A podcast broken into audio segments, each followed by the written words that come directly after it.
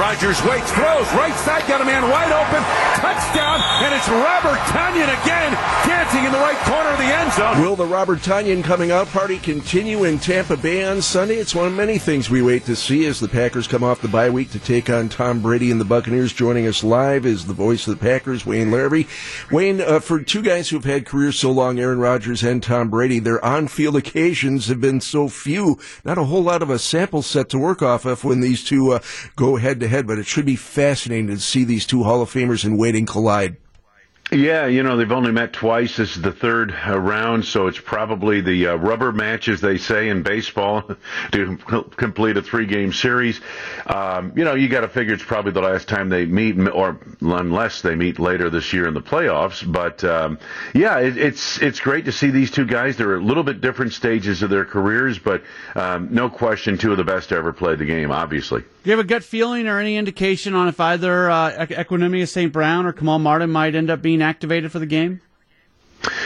Boy, that's a good question. You know, I, I would wait until today's uh, workout to see because Friday usually tells you who's going to play and who isn't for the most part.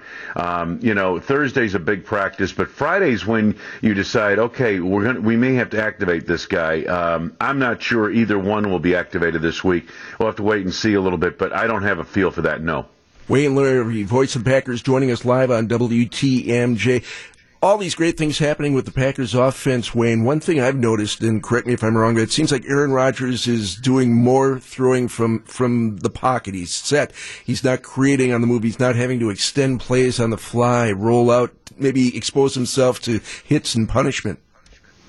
Yeah, I, I, think they're getting the ball out a lot quicker, um, and that would pretend uh, to that Rodgers would be in the pocket to do that. And it's more in line with what the offense is, is doing, and I think Aaron feels a little more comfortable this year doing it as opposed to last year. And so, yeah, you're seeing him in the pocket, but not for extended periods of time because the ball's coming out on rhythm on time. The team finally gets to play in front of some fans coming up on Sunday.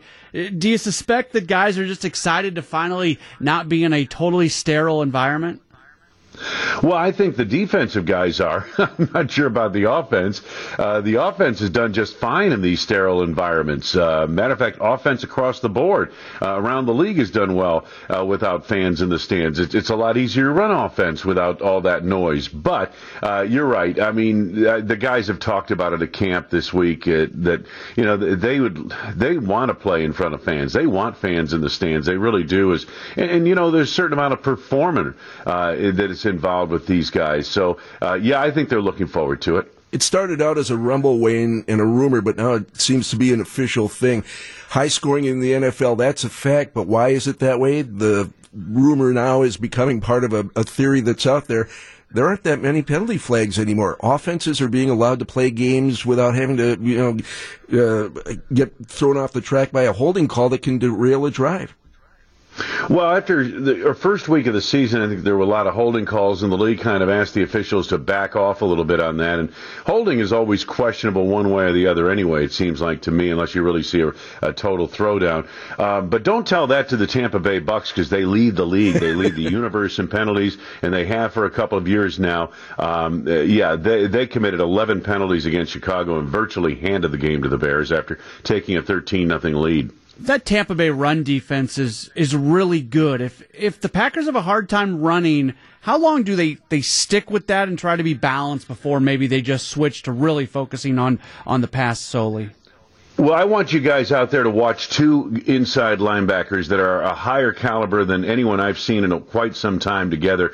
Lavonte David, who was an outside linebacker uh, in a 3-4, um, or I should say a 4-3 defense, is now an inside linebacker, and he's been one of the fine players in this league for many years. And Devin White's in his second year, former first-round draft choice, fifth pick in the draft. These two inside linebackers, watch them. Number 45 White, number 54 David. That's what inside inside linebackers in today's game look like, and they are a big part of the run defense. Now, losing uh, Vita Vea, their big uh, 350 pound defensive tackle for the season with a uh, uh injury, leg injury, that's going to hurt this defense. But those two inside linebackers are exceptional. They're the best I've seen together in tandem this year. Voice of the Packers, Wayne Larrivee, has the call Sunday afternoon right here on WTMJ and the Packers Radio Network. We'll check back in with you on Monday, Wayne.